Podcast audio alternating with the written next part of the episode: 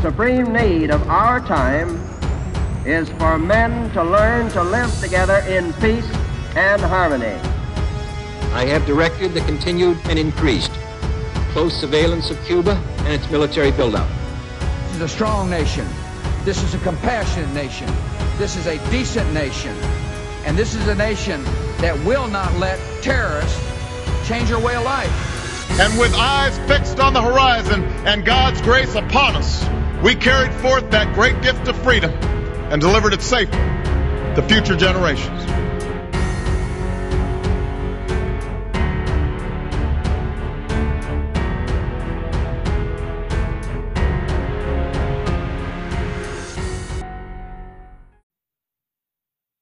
Welcome to the American Perspective. I am Joshua Newmark, and joining me today is the congressional candidate for Iowa's third district, uh, Bill Schafer. Bill, thank you so much for joining me. Well, I sure appreciate the opportunity, Josh. Uh, my pleasure. Uh, you know, I did a little bit of research about you. There's been a lot of congressional candidates kind of coming into the mix, uh, and it's been great getting to talk to every single person so far. Uh, you have an extensive background in the military, um, you your your education and degree with human uh, human resources. It sounds like you'd be a great pick for Congress. So tell everybody a little bit about yourself. Well, I'll start with my background then. Uh, my background is, you know, a, a, a, a, soldier's family. My father was also a soldier. Uh, my mom and dad grew up in New York. My father joined the Army and served 23 years. Uh, then I joined the Army and I served 32 years in uniform and an additional just under five years as a human resource director, a civilian working for the Army. Um, so that, that, that military family uh, creates a very spread out family. My uh, parents are in Maryland. My two daughters are in Georgia. My son is in Arizona and uh, and that matters when it comes to, to, talk to talk about Iowa here in in just a moment. Uh, so Robin and I met in Maryland uh, 35 years ago and spent a lifetime in the in the Army. As you noted, uh, 32 years in uniform. I'm a retired colonel, um, airborne infantry ranger kind of background. I do have a degree in human resources. Uh, I also have a degree in national strategy from a, a military school. Um, so back to that that family being spread around. My last assignment in the army in uniform was in Iowa, in, in uh, at the Rock Island Arsenal, where I served as a chief of staff and an operations officer for a general officer headquarters. And my wife and I decided that with that spread out family, we, we liked Iowa so much. We liked the Iowa Iowans, the people of Iowa, the countryside of Iowa. So we retired and stayed in Iowa. And we just we just think uh, the uh, the Iowans are awesome. So we were looking around at at what we were going to do next, and one of the reasons we stayed in Iowa was the conservative nature of Iowa. And last fall, as you know, and, and most Republicans know, we lost 39 seats. Well, District 3 was one of those seats. And, and so I decided to quit the job I was doing. And about March of this year, March of 2019, my wife and I agreed that this would be a good path and the right path for me to continue to serve the nation. So the reason that I'm running primarily is to serve the people of Iowa District 3, as well as the people of our nation. I want to return this seat to a Republican and deliver, to deliver conservative problem solving to this district. I also want to join that small group of conservatives that are in the Congress and, and help them. And in doing so, be able to provide a little more help to the president with his conservative agenda. Um, so you, are actually going to be running against uh, Cindy. Is it Axne? She's the Democrat. That's that's correct. She's the Democrat that uh, candidate that won this seat last fall. So let me ask you this: what was what was the determining factor that made you turn things and say, "I'm running for Congress"? The the in a simplest statement, it's a what should be a conservative seat going to a a, a liberal de- Democrat. Uh, but it, but of course, it's more important than that. It's the way that I see the the country and the future of the country.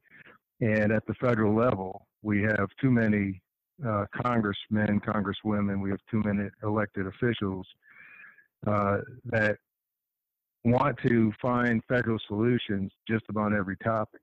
And you know that's um, that's not the way this country was built. Uh, but we're going beyond just finding federal solutions now. We're going into this, you know, how much how much free stuff is the humorous term I guess everybody wants to use, but the wealth distribution ideas that are far left, and even some of our progressive middle uh, uh, redistribution type policies and type ideas that these folks want to want to use. I'd take this opportunity to remind everybody that I have the opportunity to talk to today that you know this this is a federal republic and I believe in servant leadership. I believe in the U.S. Constitution. I believe this country was built on self reliance.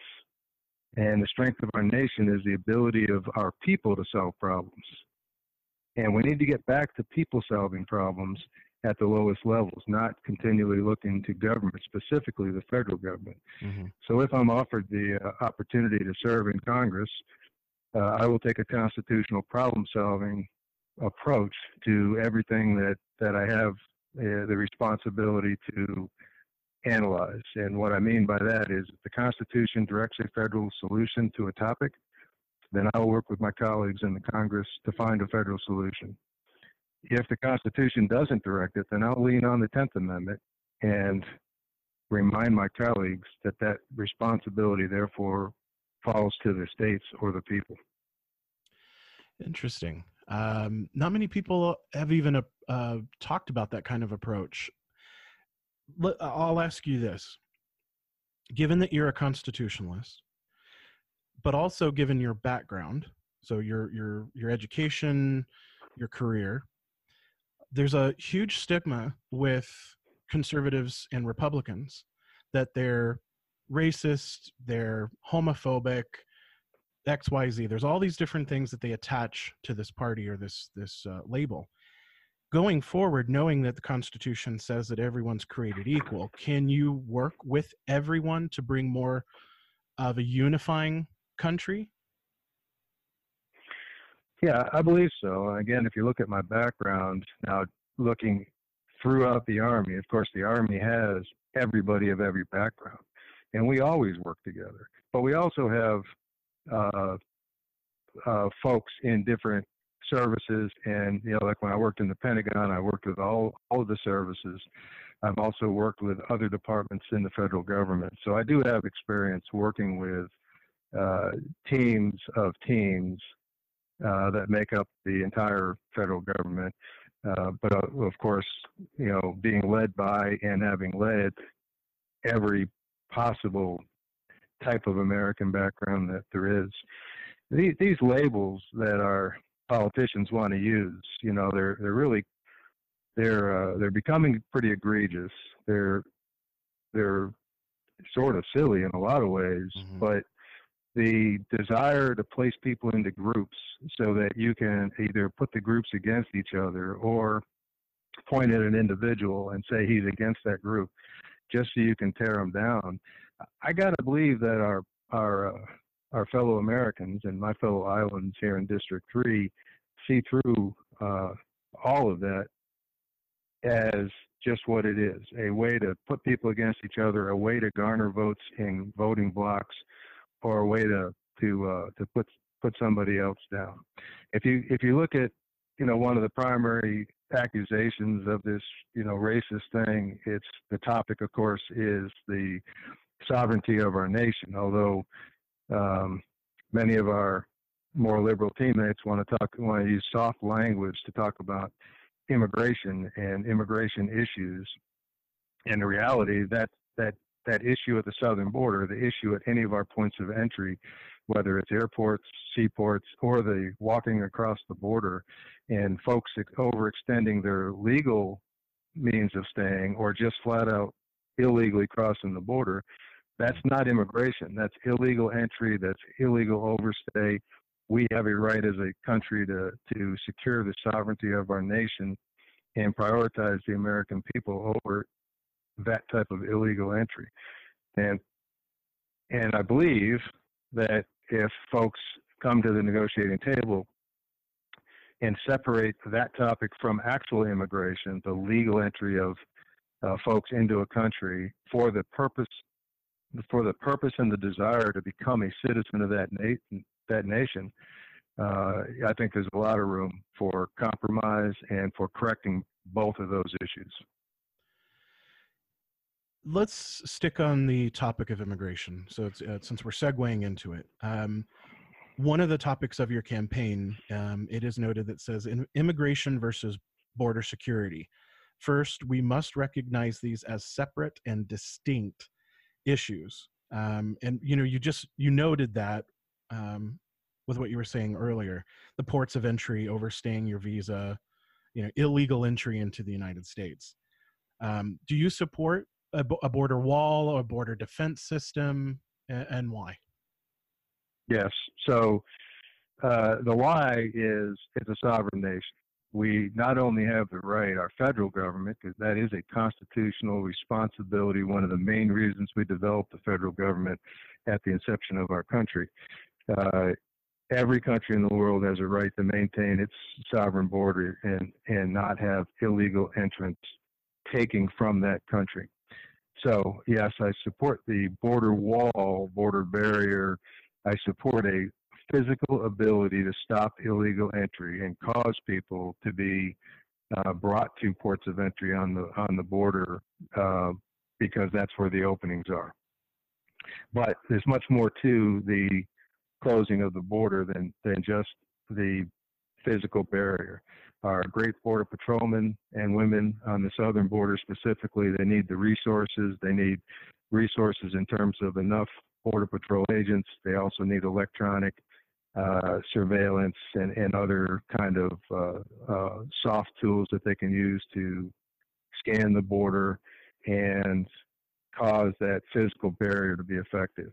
But in addition to that, we as a nation have to stop the incentives. There's two primary incentives. One is jobs and one is welfare or other free means access to things, whether it's education or medical or, or just flat out get in line at the welfare uh, stand in front of American citizens. And we need to stop those incentives. And that's holding businesses accountable and it's holding the federal government and the local governments accountable for for uh, not allowing that.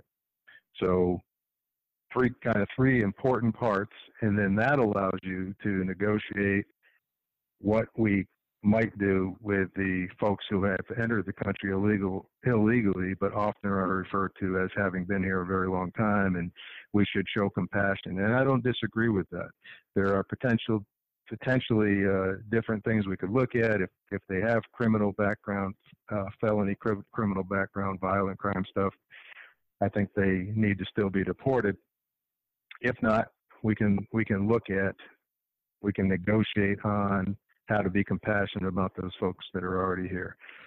Um, then we can also look at our immigration standards and, and how many folks we need to come in to the country, what type of folks we need to come into the country, you know, what kind of needs do we have? Do we have, you know, needs in hard sciences or do we need, have needs in technical skills or labor right. skills? It doesn't matter. It's all fine. In theory, our elected officials would be analyzing that and generating the right number and the right skill sets to be coming into the country legally. That's great. Uh, you know, you've you've gone into full detail, which most people haven't. You know, nobody's at least even come up with a plan of how they want to approach these topics. So it's something to work with. You know, the the left has been, I you know I use this term a lot, but they've been weaponizing immigration for their own narrative, like children in cages. Well, they're not cages there's they're holding centers and, and cells you know we've seen this massive influx of over uh, 900,000 people crossing the border in 2019 alone. There's an issue. Uh, we have to start somewhere. Yeah, we, we do, and and having been around the world and seen actual poverty and actual cages and actual holding cells where people aren't treated very nice, I find it kind of uh, maddening that our own people attack specifically the president, but the but the federal government in general, the border patrol agents that are working very hard down there in the south to do this thing right, and uh, and delivering really pretty humane conditions for a terrible situation that shouldn't even exist. Right. Let's move on to uh, the topic of economy. Uh, again, this is from your website, uh, and it stated predictability, sustainable policy, and lower taxes drive job growth and family stability. Our federal government must provide oversight on the economy, but should not be an impediment to state economies. Um, can you elaborate on that a little bit? I, I can. Uh, that is a, in my view, a constitutional approach to looking at it. The uh, the the federal government does have a role in interstate commerce and and of course international commerce too. But specifically here, we're talking about uh, the uh, inter- interstate issues and and and so policy that makes sure the playing ground is fair from state to state, that the states are recognizing each other's rules and, and laws and allowing uh, free trade, which uh, free um, free commerce to transpire. I think that's important. Uh, but what we don't want is to have you know regulations uh, stacked upon regulations that make it just that much harder. You know, if you think about it, every time you uh, and you've probably had to do this generating your own business there, you get a fee or you get a uh, you know a processing fee or there's a lot of different terms, and what they really are are taxes. Why are you paying a fee to the government to conduct business? Well, that's again, it's an additional tax on you, the business person, and then on on the consumer. Uh, so deregulation is really, I think, one of the key things that our federal government can do. And we need to also recognize that the executive branch, the multitude of departments under the executive branch, uh, from EPA to uh, U.S. Um, uh, to ATF to all, all these branches uh, they they shouldn't be piling on additional laws or and therefore additional fines or taxes on onto people. So that's one of the things that I want to uh, specifically help the president work on. Now, uh, expanding that a little bit more into budgeting and spending, which is also another one of the topics uh, that you've noted on your website. You did say that you will vote for a balanced budget reduce taxes, continued deregulation, and economic policy that supports private sector growth and solutions. Um, knowing going into this that you could be facing a lot of left, you know, leftist views, socialist views, uh, are you going to find that to be an uphill battle, or do you think that you might be able to work with them, or you know, be able to push something through? Well, I think I think in the district that I'm in, that topic will resonate well. As I've traveled around this district, actually spent the last seven days driving through seven counties and talking to a lot of Iowans. It'll it'll resonate well. The the idea that the uh, that the federal government um, doesn't have to balance its budget the way same way you do for your business or the same way you do for your personal household uh, is it, it makes people scratch their head. Now, you know, the federal government is much more complex and they have a lot of responsibilities. You, you uh, so at at the uh, at the congressional level, you know, if I when I get to Congress and have an opportunity to talk to my colleagues there, it'll be an uphill battle. I'll start with that by saying I've done a lot of uphill battles and a lot of hard things in in my lengthy military career, and, and things that took more than one or two years to get done. So I'm up for that part of the challenge.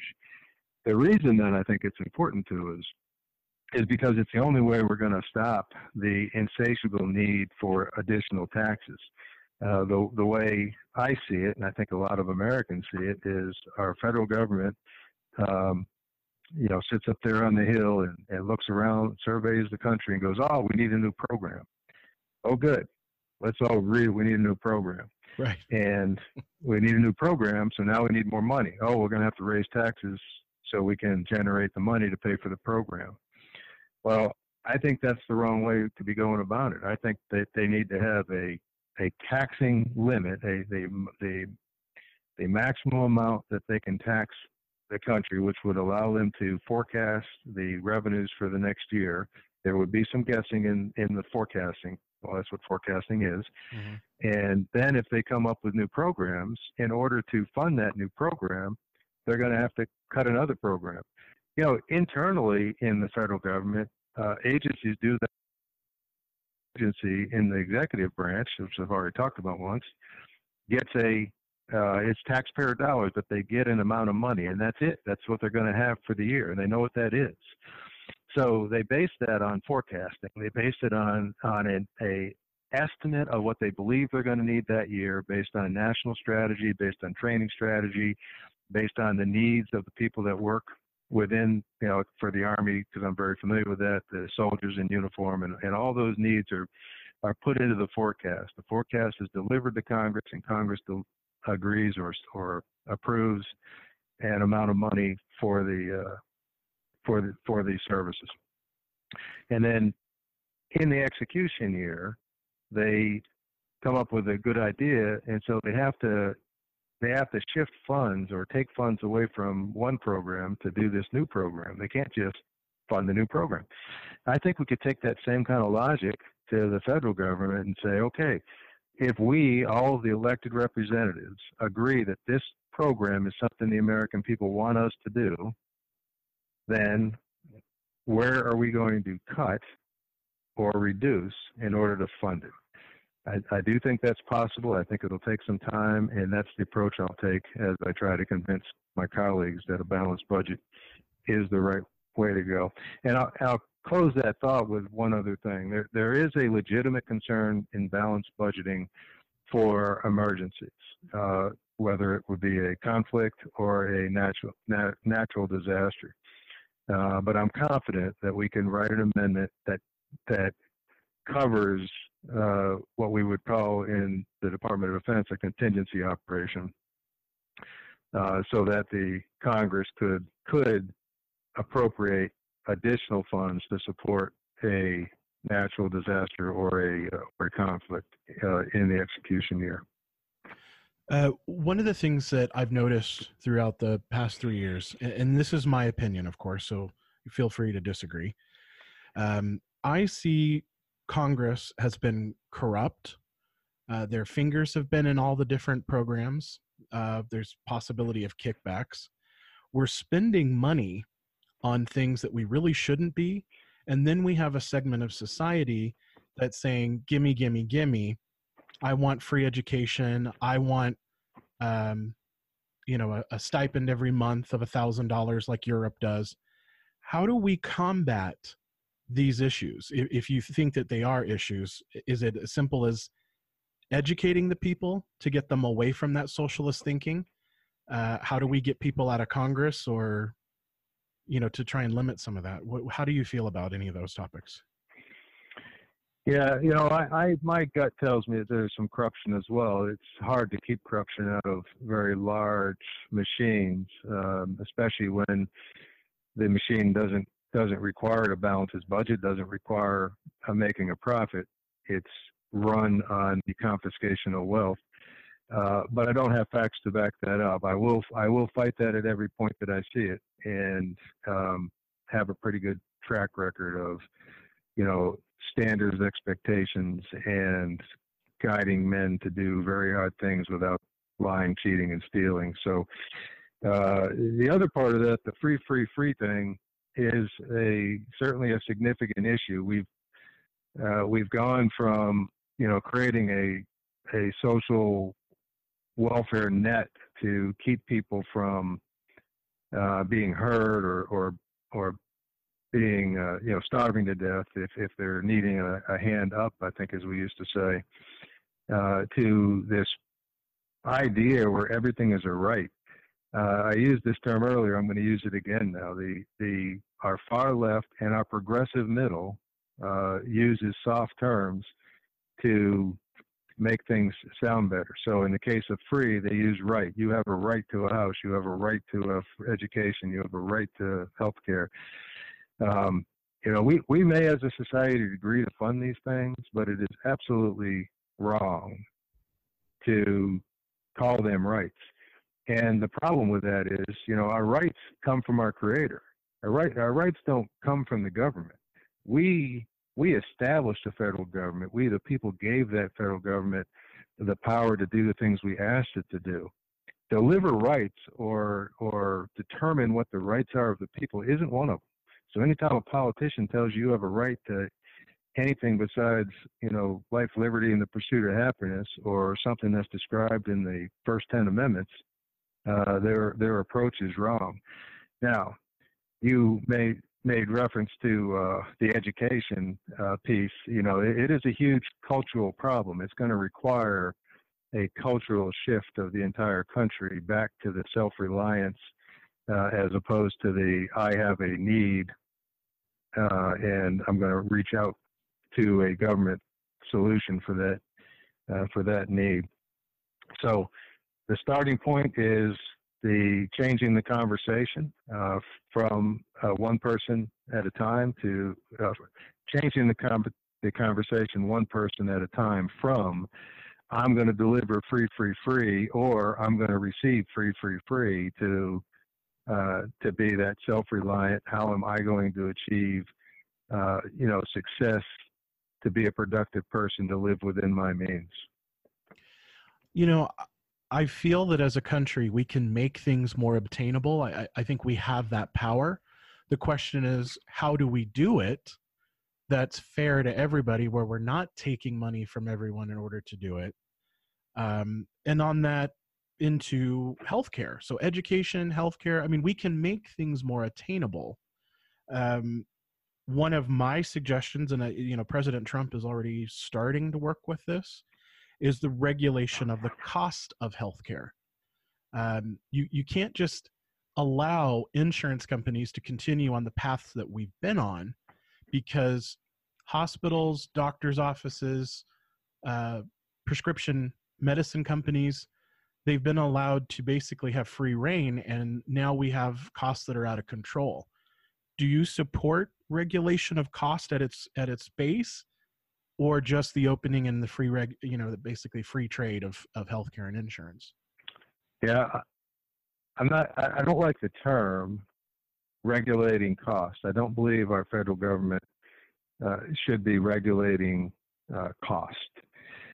Uh, however, the federal government does have a role in in uh, in fairness and, and in monopolies and making sure that uh, that companies are not um, just overrunning us. So rather than regulating cost, a role in potentially regulating, um, for example, when when you get a medical bill, sometimes you'll get a one medical bill, or you'll have one visit for something relatively significant. You'll get a bill from the X-ray, you'll get another bill from the lab, you'll get another bill from the administrator and makes it very difficult to know what your total bill is going to be and to make and and to know when you're actually done paying the bill.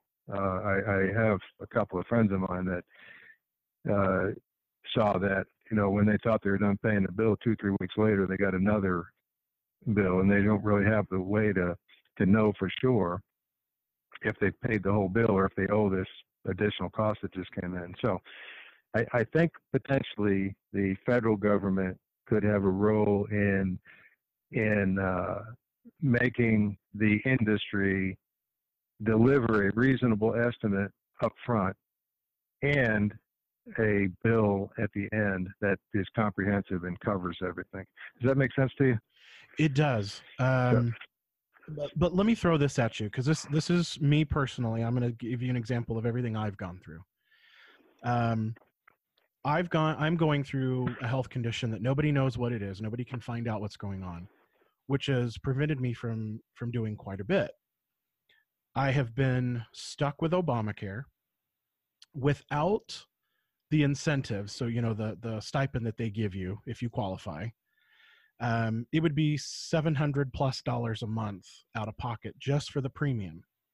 So, given the examples that I've given you, especially considering the out of pocket expenses that people are seeing, hospitals charging thousands of dollars for services that to a normal person wouldn't really be expensive. Um, can we address those costs of healthcare to make them more affordable because the insurance companies are just going to pass that along in their premiums and deductibles, things like that.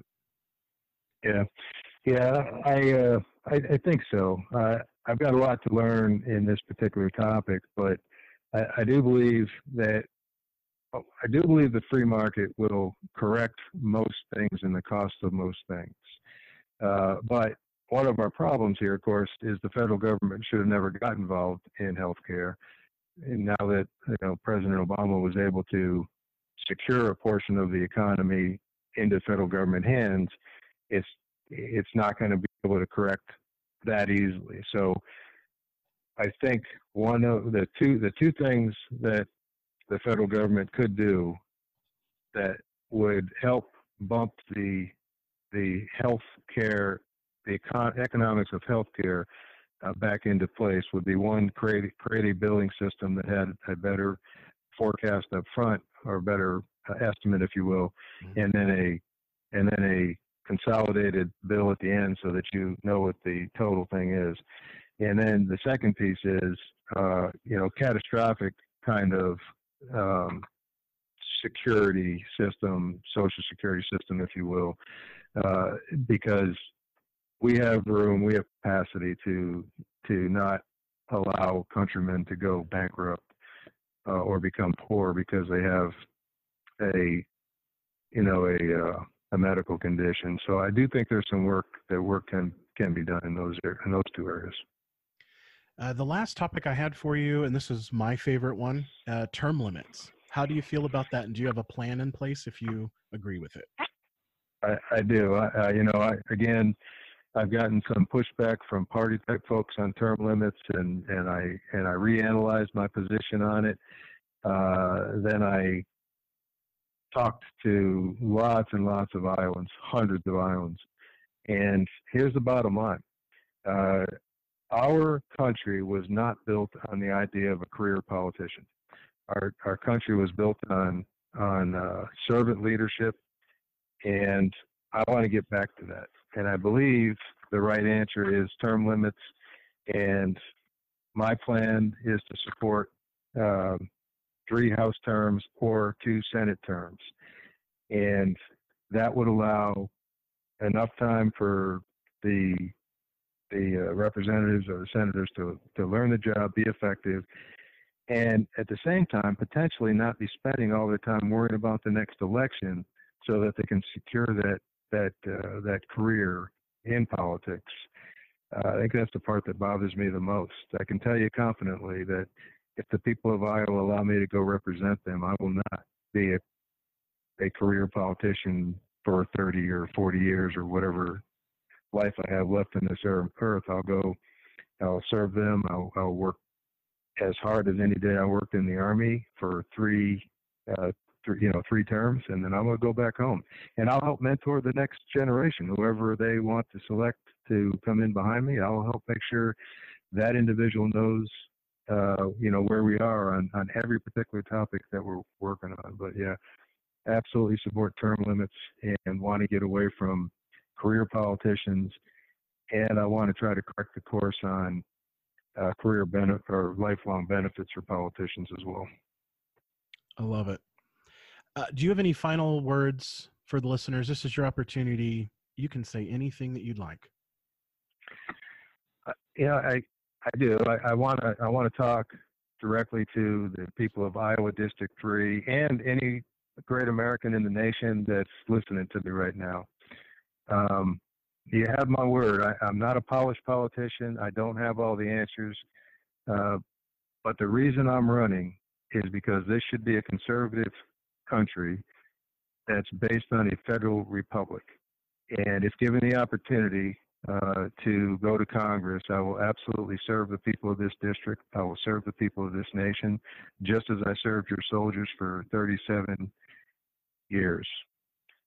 I want to get the conservative base in Congress a little stronger, and I want to help deliver this president some more help on the conservative agenda that he has been delivering as he promised he would to the nation.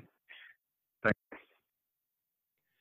Uh, everybody, thank you so much for listening today. This has been the American Perspective with Josh Newmark and my guest, Bill Schafer, candidate for the U.S. House, Iowa District 3, uh, running against Cindy Axne, who's the Democrat incumbent. So I, I, wish you best of luck. You are more than welcome to come back anytime uh, throughout your campaign.